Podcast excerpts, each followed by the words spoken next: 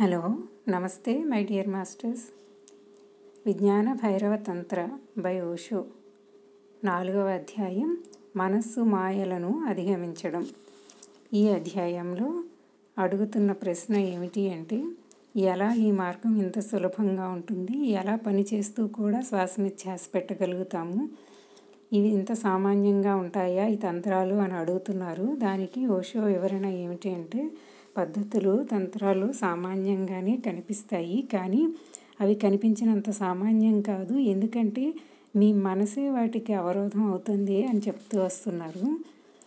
ఈ- ఈ తంత్రాలు పద్ధతులు మేధోపరంగా అర్థం కానే కావు. నేను ప్రయత్నిస్తున్నాను అసాధ్యాన్ని సాధ్యం చేయాలని అయితే నేను ఎందుకు చేస్తున్నాను ఈ ప్రయత్నాన్ని? మేధోపరంగా వీటిని అర్థం చేసుకోవడం అసాధ్యమే అయితే నేను ఎందుకు మీకు చెప్తున్నాను ఈ మాటలన్నింటినీ మేధోపరంగా అవి అర్థం కావు. కానీ మీ జీవితాలను సంపూర్ణంగా పరివర్తితం చేయగల ఈ తంత్రాల గురించిన ఎరుకను మీకు తెప్పించేందుకు మరో మార్గాంతరం లేనే లేదు. మేధస్సును మాత్రమే మీరు చేసుకుంటారు అర్థం మరి ఇదే సమస్య. మీకు ఇంకేమీ అర్థం కాదు. మేధోపర విషయం మాత్రమే మీకు అర్థమవుతుంది. మరి ఈ తంత్రాలను మేధోపరంగా అర్థం చేసుకునేందుకు సాధ్యపడదు. మరి ఎలాగా మీతో దాన్ని ప్రసారం చేయగలగడం. కాబట్టి మేధస్సును ఇందులోకి లాక్కుని రాకుండా దీన్ని మీరు అర్థం చేసుకునే సామర్థ్యాన్నైనా తెచ్చుకోవాలి. లేదా మేధోపరంగా దీన్ని మీకు అర్థమయ్యేలా చేయడానికి ఏ పద్ధతినైనా కనిపెట్టి తెచ్చుకోవాలి. ఈ రెండవది అసాధ్యం. కానీ మొదటి దానికి ఉంది సంభావ్యత. మేధోపరంగానే మీరు చేయాల్సి వస్తుంది ప్రారంభాన్ని. కానీ దాన్నే పట్టుకుని ఉండిపోకండి. నేను చేయండి అని చెప్పినప్పుడు చేసేందుకే ప్రయత్నించండి. ఏదో ఒక విషయం మీలో సంభవించడం ప్రారంభమైతే అప్పుడు మీకు వస్తుంది మీ మేధస్సును పక్కకు పారేసి మేధస్సు లేకుండా సూటిగా నన్ను అందుకోగలిగే సామర్థ్యం. అప్రయత్నంగానే ఏ మధ్యవర్తి లేకుండా నన్ను అందుకోగలిగే సామర్థ్యం మీకు వస్తుంది కానీ ఏదో చేయడాన్ని మాత్రం ప్రారంభించి తీరాలి. మనం ఇలాగే ఇక్కడ కూర్చుని సంవత్సరాల తరబడి మాట్లాడుకుంటూనే ఉండిపోవచ్చు. కానీ అందువల్ల ఏ ఉపయోగము ఉండదు.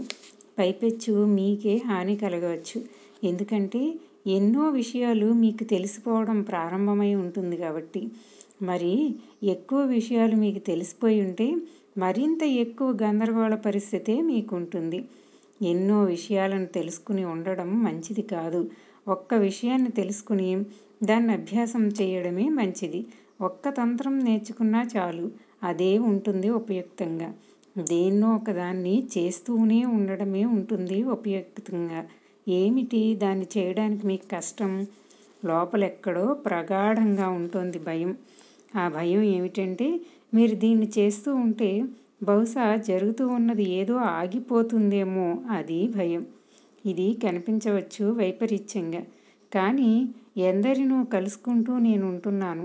పరివర్తన తమలో సంభవించాలని కోరుకుంటూ ఉన్న ఎందరినో కలు కలుసుకుంటూ నేను ఉంటున్నాను. వాళ్ళు అంటారు తమకు ఓ ధ్యానం అవసరమని ఓ ప్రగాఢ పరివర్తన తమకు జరగాలని. కానీ వాళ్ళందరికీ లోపల ఉంటూనే ఉంటుంది భయం. వాళ్ళందరూ ఉన్నారు. విభజించబడి ద్వంద్వాల్లో ఇద్దరుగా వాళ్ళకు ఉంటున్నాయి రెండు మనస్సులు వాళ్ళు అడుగుతూనే ఉంటారు. తాము ఏం చెయ్యాలని? ఎప్పుడూ ఏమీ చేయకుండా. మరెందుకు వాళ్ళు ఎప్పుడు అడుగుతూనే ఉంటారు? కేవలం తమను తామే మోసం చేసుకోవడం కోసమే. ఓ పరివర్తన తమలో జరగాలని తమకు ప్రగాఢ వాంఛ ఉన్నట్లు తమను తామే మభ్యపెట్టుకోవడానికి మాత్రమే. అందువల్లే వాళ్ళు అడుగుతూ ఉన్నారు. ఇది ఇస్తుంది ఓ ముసుగును ఓ స్వరూపాన్ని. నిజంగానే ఓ పరివర్తన తమలో జరగాలన్న ప్రగాఢ వాంఛితాన్ని ఈడేర్చుకునే ఉత్సాహం తమకు ఉంటోందన్న వేషాన్ని అందువల్లే వాళ్ళు అడుగుతూ ఉన్నారు. ఈ గురువు దగ్గరకు ఆ గురువు దగ్గరకు పరుగులు తీస్తూనే ఉంటారు. అన్వేషిస్తూ ప్రయత్నిస్తూ కానీ ఎప్పుడూ వాళ్ళు దేన్ని చెయ్యరు. ప్రగాఢాంతరంలో భయపడే వాళ్ళు ఉంటారు ఎరిక్ ఫ్రోమ్ ఓ పుస్తకాన్ని రాశాడు. స్వాతంత్రపు భయ భయం ఫియర్ ఆఫ్ ఫ్రీడమ్ ఆ పుస్తకం పేరే కనిపిస్తూ ఉంటుంది వైపరీత్యంగా. ప్రతి ఒక్కరూ అనుకుంటూ ఉంటారు స్వాతంత్రం అంటే తమకు ఎంతో ఇష్టమని.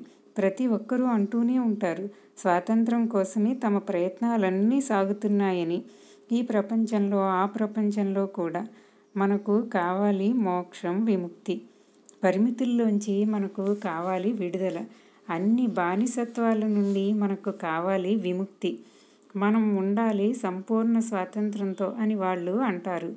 కానీ ఎరిక్ ఫ్రోమ్ అంటాడు మానవుడికి స్వాతంత్రం అంటే భయమని. మనం దాన్ని కోరుకుంటాం. అది రావాలని అడుగుతూనే ఉంటాము అది మనకు ఉండాలని నచ్చజెప్పుకుంటూనే ఉంటాము కానీ మన లోపల మాత్రం మనకుంటుంది భయం. స్వాతంత్రం అంటే భయం. మనకది అక్కర్లేదు. ఎందువల్ల? ఈ ద్వంద్వత్వం ఎందుకుంది? స్వాతంత్రం సృష్టిస్తుంది భయాన్ని. ధ్యానమే మనకు ప్రాప్తించగలిగే ప్రగాఢ స్వాతంత్రం. బాహ్యంలో ఉన్న పరిమితాల్లోంచి మాత్రమే కలగదు ఆ స్వాతంత్రం. అంతరంలోని బానిసత్వం నుండి కూడా మీకు ఏర్పడుతుంది విముక్తి. స్వయంగా ఈ మనస్సే ఉంటోంది బానిసత్వపు మూలమై. మీ గతం నుండి మీకు కలుగుతుంది సంపూర్ణ విముక్తి. ఏ క్షణంలో మీకు మనస్సు ఉండదు అంతకు పూర్వమే మీ గతం అంతా అయిపోయి ఉంటుంది మాయం. చరిత్రను మీరు అప్పుడు అధిగమించి వచ్చేసి ఉంటారు.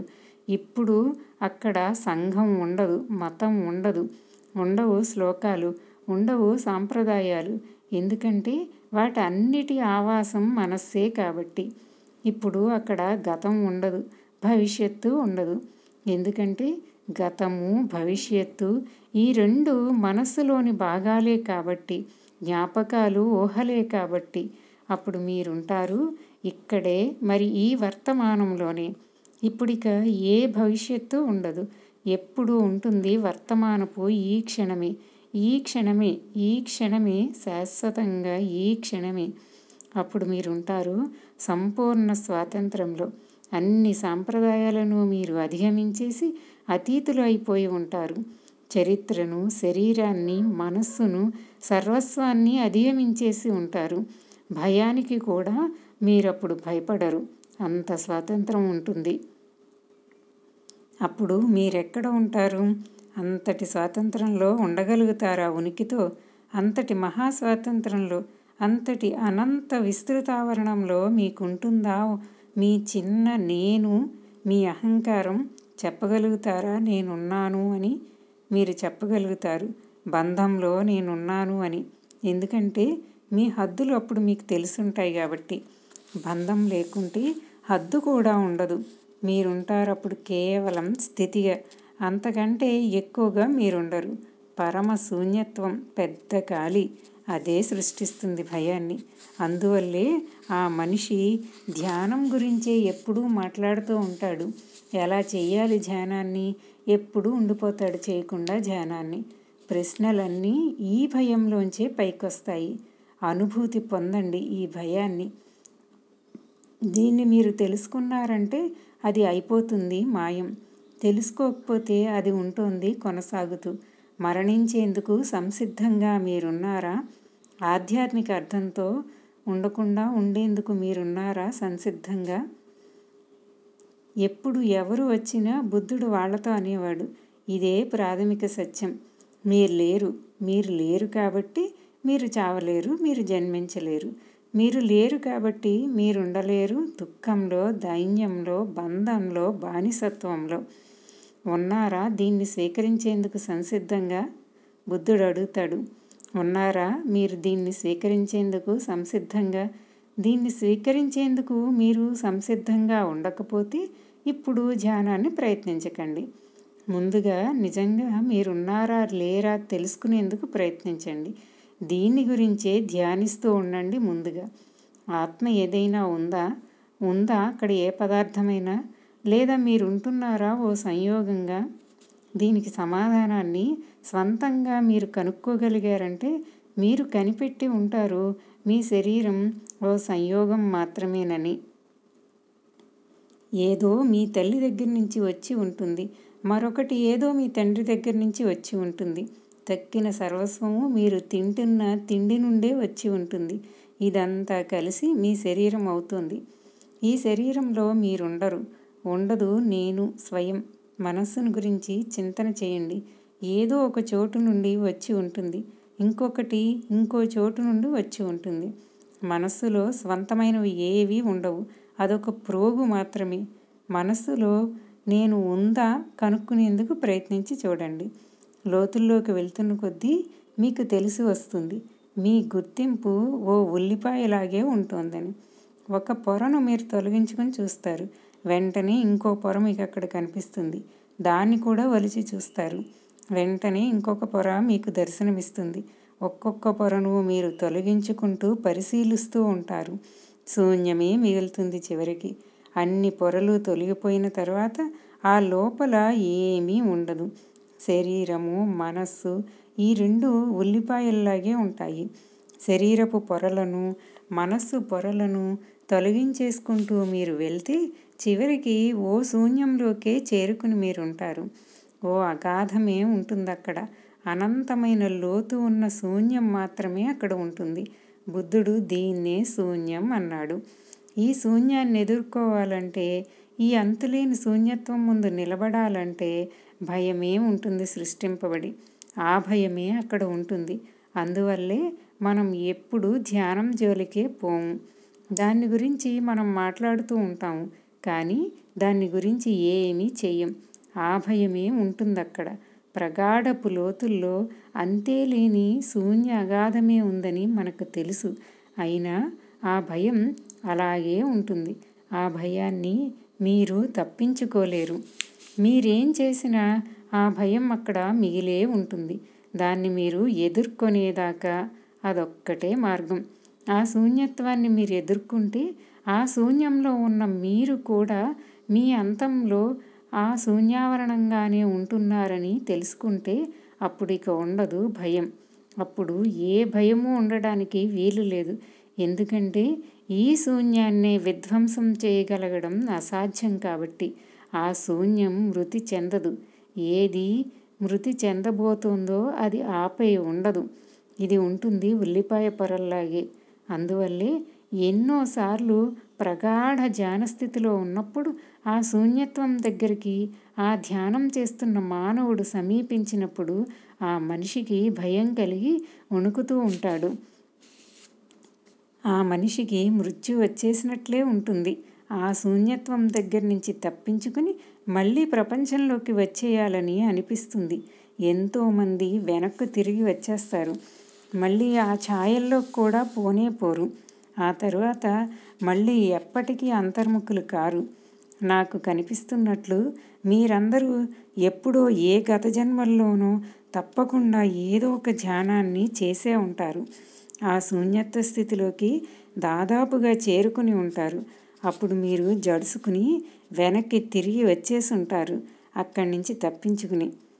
ప్రగాఢంగా మీ ఆ గత జ్ఞాపకం అక్కడే మీలో ఉంటుంది నిక్షిప్తమై. ఎప్పుడెప్పుడు మళ్ళీ మీరు ఆ ధ్యానం గురించి ఆలోచిస్తారో? ధ్యానం చేసేందుకు ప్రయత్నిద్దామనుకుంటారో. అప్పుడు మీ అచేతనంలో ఉన్న అత ఆ గత జ్ఞాపకం వెంటనే అల్లకల్లోలాన్ని మీరు మీలో సృష్టించేసి మీకు కలత తెప్పించేసి మీతో చెప్తుంది. ధ్యానం గురించి ఆలోచిస్తూనే ఉండు కానీ దాన్ని చెయ్యకు. ఇదివరకే నువ్వు దాన్ని ఒకసారి చేసావు అంటుంది. ఓ మగాణ్ణి పట్టుకోవడం కష్టం. ఎంతోమందిని నేను చూశాను. ఏ జీవితంలోనూ ఒకసారో రెండుసార్లో ధ్యానాన్ని ప్రయత్నించినవాణ్ణి ఆ జ్ఞాపకం ఉంటుంది కానీ ఆ ఎరుక మీకుండదు. ఆ జ్ఞాపకం ఎక్కడ ఉందో ఆ ఎరుక మీకు ఉండదు అది ఉంటుంది అక్కడే. ఎప్పుడెప్పుడు ఓ ధ్యానాన్ని మీరు మొదలు పెడతారో అప్పుడు అదే అయిపోతుంది ఓ అవరోధంగా. ఇదో అదో ఎన్నో విధాలుగా మిమ్మల్ని ఆపేయడం ప్రారంభమైపోతుంది. కాబట్టి నిజంగా మీకు ధ్యానం పట్ల ఉత్సాహము శ్రద్ధ ఉంటే దాని పట్ల మీకు ఉంటున్న భయాన్ని గురించే ముందుగా తెలుసుకోండి. ఉండండి ఈ అవధానం పట్ల నిజాయితీగా. మీకు ఉంటోందా భయము? మీకు భయంగా ఉంటే ముందుగా ఆ భయం గురించి ఏదో ఒకటి చేయబడి తీరాలి. మీ ధ్యానం గురించి కాదు. బుద్ధుడు ఎన్నో సాధనాలను ఉపయోగించుకున్నాడు. అప్పుడప్పుడు ఎవరో ఆయన దగ్గరకు వచ్చి చెప్పేవాళ్ళు ధ్యానం చెయ్యాలంటే నాకు భయంగా ఉంది అని. ఇది నియమం. మీకేం భయమో మీ గురువుకు మీరు తప్పకుండా చెప్పి తీరాలి. గురువును మీరు మోసపుచ్చలేరు. ఆయన్ని మోసం చేయాల్సిన అవసరమే లేదు. మిమ్మల్ని మీరే చేసుకుంటారు మోసం. కాబట్టి ఎప్పుడెప్పుడు ఎవరైనా వచ్చి బుద్ధుడితో ధ్యానం చేయాలంటే నాకు భయం అని చెప్పారంటే బుద్ధుడు వెంటనే ఆ మనిషితో అనేవాడు మొదటి అర్హతను నువ్వు పొంది ఉన్నావు అని. మీ అంతట మీరే ముందుగా మీ గురువుతో ధ్యానం చెయ్యాలంటే భయం కలుగుతోందని చెప్పేశారంటే అప్పుడే ఏదన్నా కాగలుగుతుంది సంభవం. అప్పుడే ఏదైనా చేయడానికి అవకాశం ఉంటుంది. ఎందుకంటే ఓ ప్రగాఢమైన విషయాన్ని మీరు బయట పెట్టేశారు కాబట్టి. కాబట్టి ఏమిటి ఈ భయం? ఆ భయం మీదే చెయ్యండి ధ్యానం. వెళ్ళండి త్రవ్వుకుంటూ లోపలికి. ఎక్కడి నుంచి అది బయలుదేరుతుందో గమనించి చూసుకోండి. ఆ భయం మూలంలోకే పోండి. అన్ని భయాలు ఆఖరికి మృత్యువు దగ్గరికే చేరుకుంటాయి.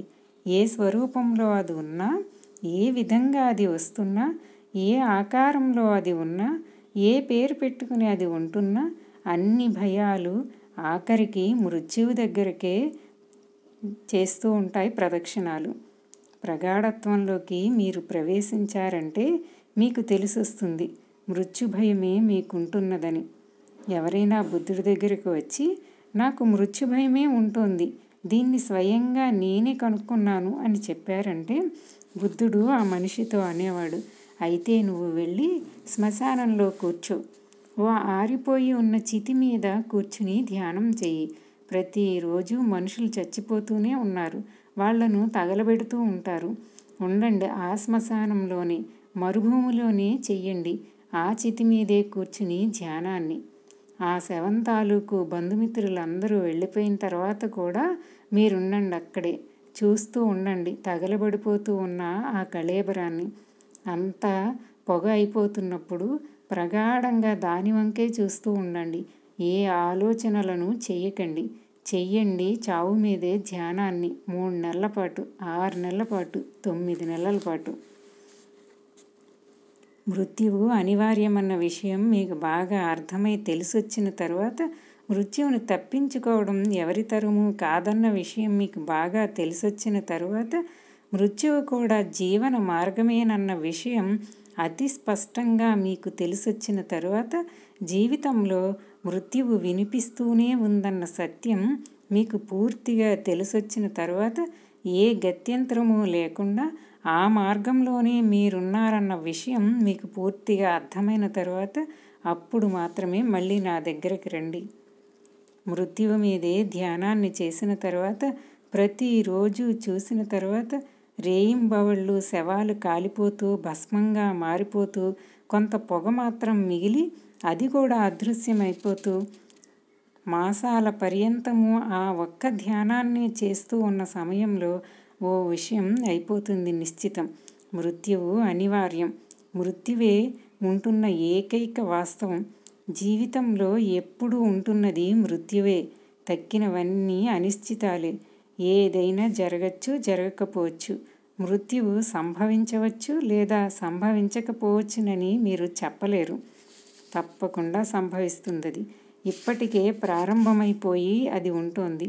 ఏ క్షణంలో జన్మలోకి మీరు ప్రవేశించారో ఆ క్షణంలోనే మీరు ప్రవేశించారు మృత్యువులోకి.